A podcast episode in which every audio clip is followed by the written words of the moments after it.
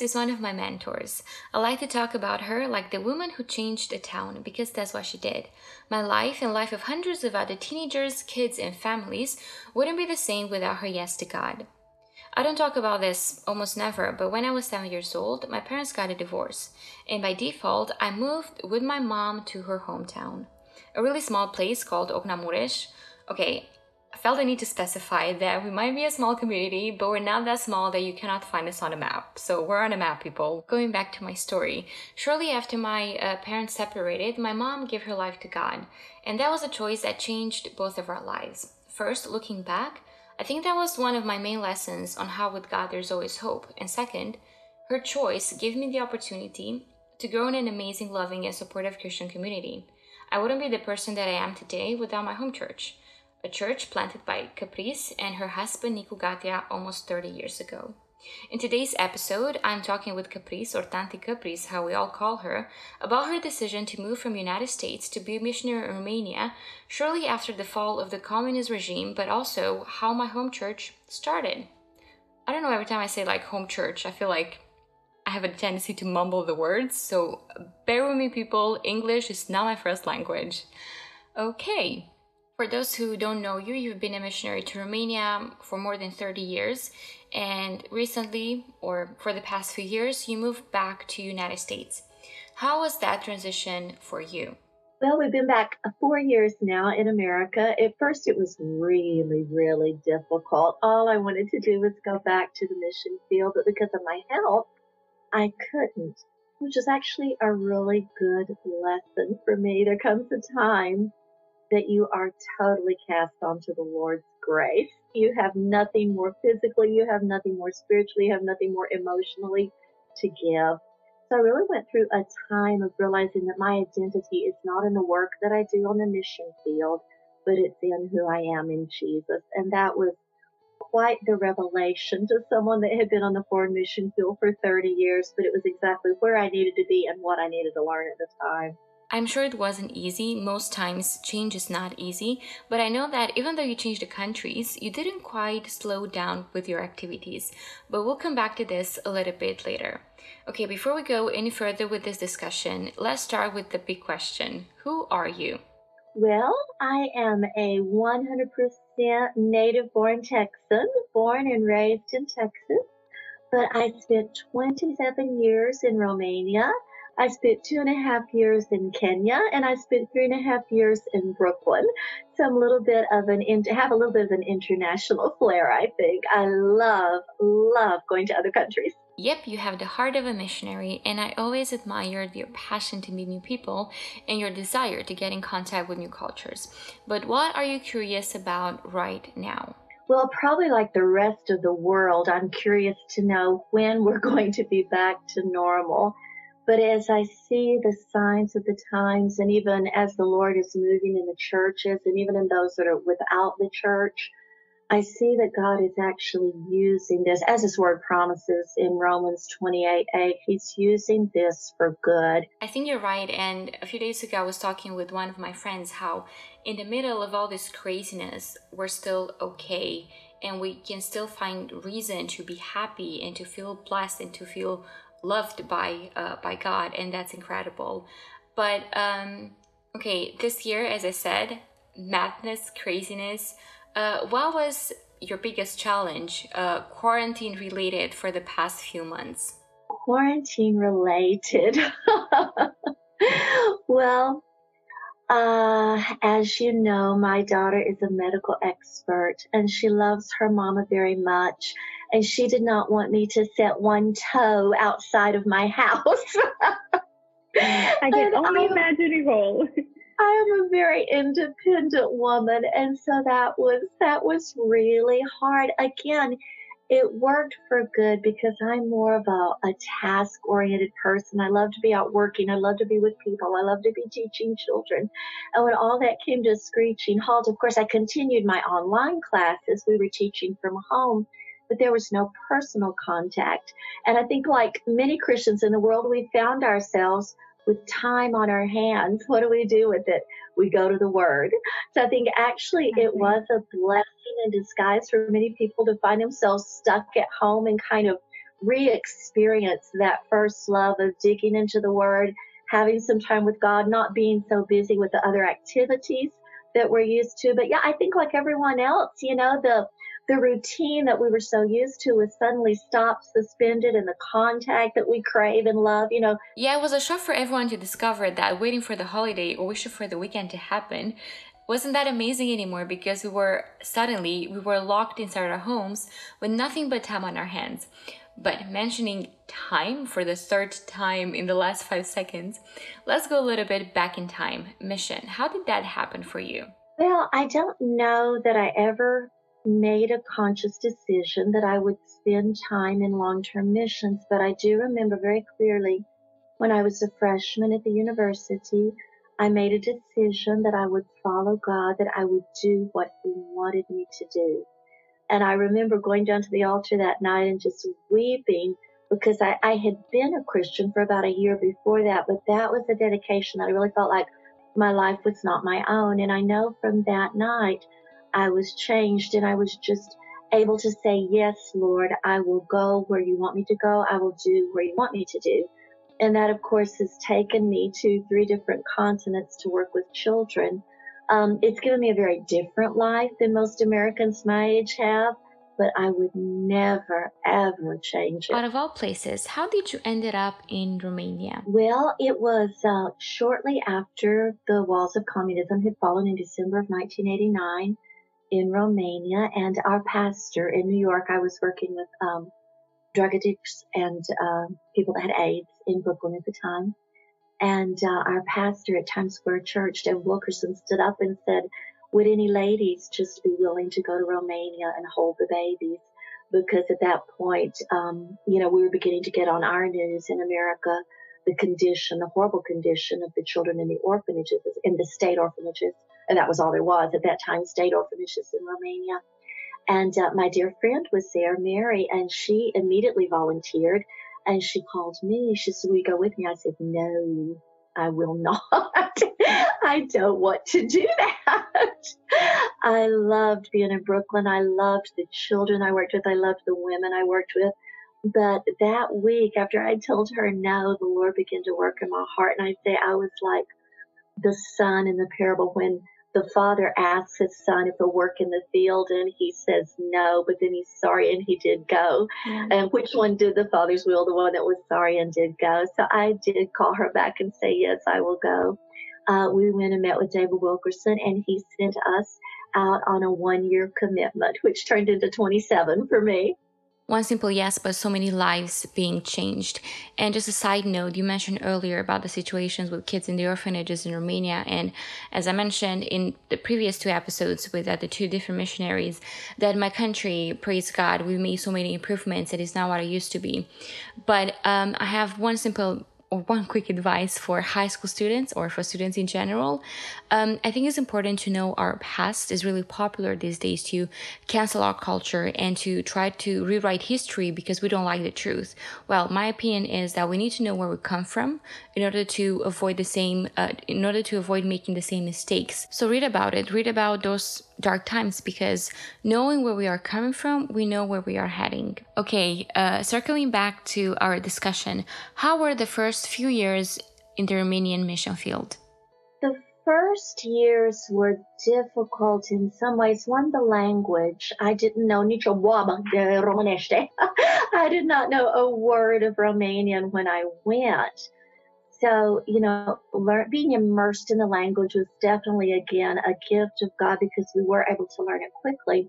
But in the beginning, it was very difficult, constant headache, just trying to pick out a few words that I could understand. The language was a challenge. Uh, the material conditions were a challenge. Of course, I'd lived in Kenya, so I, I was used to not having everything. That part was okay. Um, you know, it was hard to get toilet paper. You couldn't find chocolate. You could not find anything like Coca Cola. You know, so the things that I was used to were not at hand. The meat in the stores was basically chicken feet and pig heads. I remember that because I thought I've never eaten either one of those, but I bet I'll learn how. Mm-hmm. So the material conditions, the the the uh, shelves in the grocery stores were basically empty. That was hard. But honestly, that was not the hardest part to me because the people of Romania were very kind. I think they took pity on these two little American girls that didn't know how to do anything. So they would show us how to garden and show us how to cook with what was available there. But to me, the hardest thing was the sadness of the people. That 40 year reign of communism had completely broken the spirit of the people. The Christians were still strong, and they were quite an example to me of enduring persecution and remaining strong. But even they had been affected. The people overall were very sad. You would walk down the street and no one just smiled. Most people dressed in dark colors, and there was quite an air of mistrust. No one knew who they could trust because of the informers. The informers were even exactly. in the church. The informers could have been your neighbors. I remember going to friends' houses and beginning to talk with them about Jesus, and they would say to me, Let's go out in the backyard. Maybe someone's listening. And of course, for me as an American, that was just the oddest thing. But I began, as, as I began to know and love the people, I began to understand why they felt that way. Even after communism had fallen, they still remained for many years with the scars of that ungodly regime. You survived, and not just that, you thrived, and in the meantime, you became a Romanian at heart. I'm thinking about what you said earlier, and I kind of feel that this episode is turning into a mixture of life in the mission field in the 90s and Romanian history. I hear your story, and I'm so grateful for people that lived before us, Christians that endured hard times in the Romanian communist prisons. In my generation, we are the first ones born after the 89. In a way, the first ones born in freedom. And I think that's really prophetic for the 89 kids because we are a turning point for the future of my country. We got to experience the freedom socially and also from a religious point of view that those before us, I mean, 50 years of communism is a lot they could only dream about. My generation and those born after us, we live different, and that in a way is because of the prayer of the saints, those Christians who did not grow weary in their faith, and of course, the impact of many missionaries like yourself. Okay, this is getting way deeper than I intended. And again, circling back to our discussion, I mentioned earlier kids and religious freedom, and I know a little bit about the history of my church, uh, but how did everything started? Well, at that time, and, and you have to understand, evangelism to children had been illegal before communism fell. And when I went, that was what God put on my heart to reach children. And so, like I said, I'm doing the same thing in America today. so that's what He's called me to do and I began working with Robbie, my who became my dear sister-in-law. Mm-hmm. She was working with the children in the Pentecostal church at the time, but there had been no outreach to children because it had been illegal. And I said, let's just preach the gospel to the children. And that was quite a novel idea. And some people were a little bit afraid to do that. And I can totally understand that feeling. But as we began just to share the gospel with children on the streets and just telling Bible stories at the, the little Sunday school lessons that we were doing, all of a sudden our group went from 14, our original group was 14 children of kids that that their parents came to the church and it grew like in one week to 60 kids and then to 80 kids and these children were so hungry to hear and um, most of the children that came were actually gypsy children. And I remember one little girl telling me, and actually she's still serving the Lord. She's in Cluj now. She's in her 40s and she's still serving God. And she told me, we knew that Jesus came, but no one told us he came for the gypsy. And so that was really an eye opening experience for me. We began wanting really to do an outreach for these gypsy children. And so it seemed that there was a need for a church that would that would embrace the gypsy community at that time. And that's what I like about our church that everybody, and I mean everybody, is welcomed. And this is a culture that both you and Pastor Nicu created. Okay, what are three words that come to mind when thinking of Bunul Samaritean ministry? I would say prayer. I really think it was birthed from the cry of God's heart. And I think, like you said, Joanna, so many of the people that never even lived, so many of the Romanian Christians that never even lived to see freedom and see the gospel preached on the streets and see children be able to know Jesus. I think they prayed for that and they believed that God would bring that freedom and he did. So I definitely believe it's a ministry and I'm sure there are many ministries in Romania the same that's birthed out of prayer. I can remember God putting on my heart that we needed, we just had to touch the children of Romania, even in the public schools. And at that time, of course, religion was not taught in the public schools. And it wasn't long before it, it opened up that, that people could go into the public schools and that began, of course, another movement of children being able to know the Lord. So I would say prayer. I would say food, spiritual food, and physical food, yes. And I would say kids. That's probably the basis. You know, that's how our churches even started. The children begin telling their parents, the parents begin seeing the change in their children. And the parents wanted to know the Lord that their kids had come to know. So that's basically how our first churches started in Okanaveris Schmort and uh, Ciunga was through the kids. You've lived as a missionary most of your life. How do you see the mission field today? Well, honestly, the Lord had to bring me back to America and stick me here. we had planned to move back to Romania in June, and of course, because of the COVID, that that couldn't happen. I'm not a Romanian citizen, uh, just a resident, so I could not get back in. Um, hopefully, that will happen in the Lord's timing. But as right now, the Lord has been truly opening my eyes to the need for missionaries in the West. And I'm sure you've probably seen that in England too. I think we usually mm-hmm. think of, of poverty in the physical sense, and we want to go and uh, relieve that poverty. And I think that's such a noble idea, but also there's a poverty in the spiritual sense. And I think in our Western countries, we don't see poverty in the physical sense as much, but we do see a true spiritual poverty. And there is a need for people that will stand up for God, there's a need for people that will take the Lord into the marketplaces, into the schools. In America, it's not a popular thing to do to take your Christianity right into the marketplace, right into the schools. But that's what I feel like God has challenged me to do here. I have two outreaches in the public schools beginning next week. So I'm excited for that and excited for principals, directors that have enough guts and bones to say, yes, let's do it. You're correct. Things definitely changed in the West, and I think that you're really brave that with all the cultural shift that we see in America right now, you're getting the gospel back into schools. Well, it's obvious we are influenced by the people around us, by the people that we look up to. Who are the three people who have been the most influential to you? Oh, that's hard because I feel like my life is like a tapestry. You know, God has used so many people to speak into my life. And I wouldn't have done anything if it hadn't been for the people that have supported me and encouraged me and picked me back up and sometimes given me a good shake, you know. Yeah.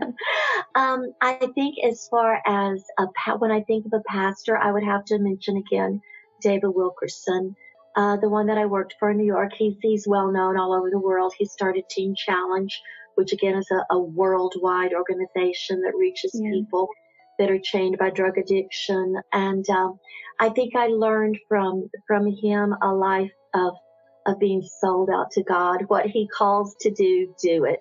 So I think I'd have to say Brother Dave Wilkerson. I guess my hero. I love to read missionary stories and missionaries of old. I think my my mission hero is Amy Carmichael, who spent the greatest portion of her life in India rescuing children, of course. And then I think just for regular old people, I think that would be my mom because my mom was the one that released me to go.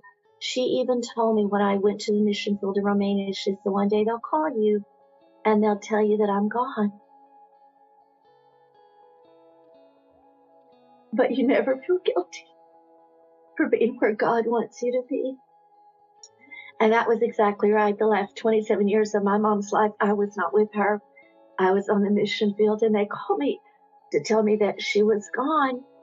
And I said, Oh, but I know where she is. She's in heaven waiting for me. So I think, you know, because mom released me to go onto the mission field, she was probably a great influence in knowing that that is where I needed to be. If you had one message to give to someone who feels that God is calling him to be a missionary, what would that be? You know, honestly, I think I would say don't be afraid just don't be afraid. I meet so many people my age now that say, I wish I had gone. I wish I had done it. You know, I can honestly say I have no regrets. Yes, I'm back in America now, and that was due to health, but I do feel like I'm where God wants me to be right now. But I have no regrets. I don't have all of the maybe the financial resources that I would have had had I stayed in America all my life and worked, but I have so much more. So I think that would be my advice to someone that feels that they're called to missions is that you won't be sorry for honoring God's calling. And you know, even the Bible promises that He gives a hundred times more to any that have left houses or lands or families for His sake, for the gospel. And I think that that would just be my advice: is don't be afraid. Hear Him, listen to Him, go where He calls you to go, do what He calls you to do. For now, you're back in the States, but what's next for you? What's next? Well, okay, you might have to edit this part out. Hopefully, some grandchildren. Oh yeah, okay. I'll see. I'll just like send it to Nicole, like an hey, FYI, your mom wants this. yeah. Um, I would say uh, right now, honestly, our heart is still at some point when the Lord allows and the world situation allows to return to Romania. I don't know what that will look like or when it will be, but right now, honestly, my heart is for the public schools. I do teach in the public schools. I'm a fourth grade teacher. And also what we do right now is after school clubs and we have a pretty good population coming to those after school clubs. We're teaching kids about the gospel, about Jesus, and also just teaching them that they do not have to be afraid to speak out for God in the public schools. I'm seeing kids raise up, have conversations, asking their teachers about Jesus in their public schools. And that is really my heart is to raise up a generation, even in America, that will not be afraid to stand up and speak out and know Jesus as their Savior. After all these years, you're still not slowing down, and that's incredible. Okay, um, I kind of finished with my questions, but honestly, it was just a great opportunity for me to catch up with you, to see how you're doing, to hear a little bit about your story as a missionary, but also about the history of my church in a way. So, thank you so much for that. Thank you for opening your heart. Thank you for um, every word that you said. It's a blessing for me, and I'm sure it will inspire people and teenagers who will listen this podcast just to be obedient to God and to say yes to his calling. So, yeah, I'll stop here, but thank you for your time and thank you for everything.